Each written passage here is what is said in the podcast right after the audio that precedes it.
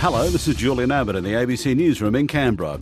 As NAIDOC Week winds up, there's pressure from Indigenous advocates for a year round presence of traditional language around the ACT. They're calling for more use of the Ngunnawal language around Canberra and consideration of bilingual signage.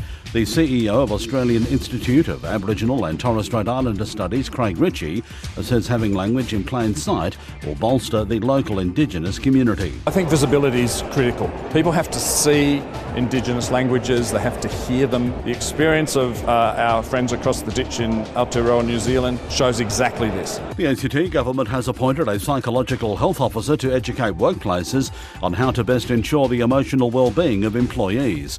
The officer, who will work alongside WorkSafe ACT, will provide supervisors with support and training programs.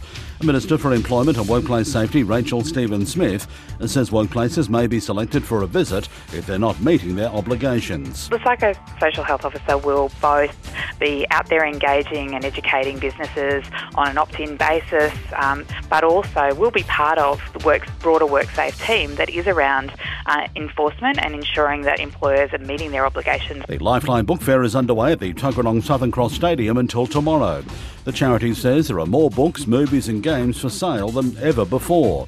CEO Carrie Ann Leeson says the fair plays a critical role in helping those in need. The book fair is a critical fundraiser for Lifeline Canberra. All of the proceeds go towards the crisis support line that we run here in Canberra. That's a 24 uh, 7 support service for anyone in need of, of crisis support. Canberra's Michael Matthews has finished ninth in the 230 kilometre seventh stage of the Tour de France. A Dutchman, Dylan Groenewegen, won the stage from Sydney's Caleb.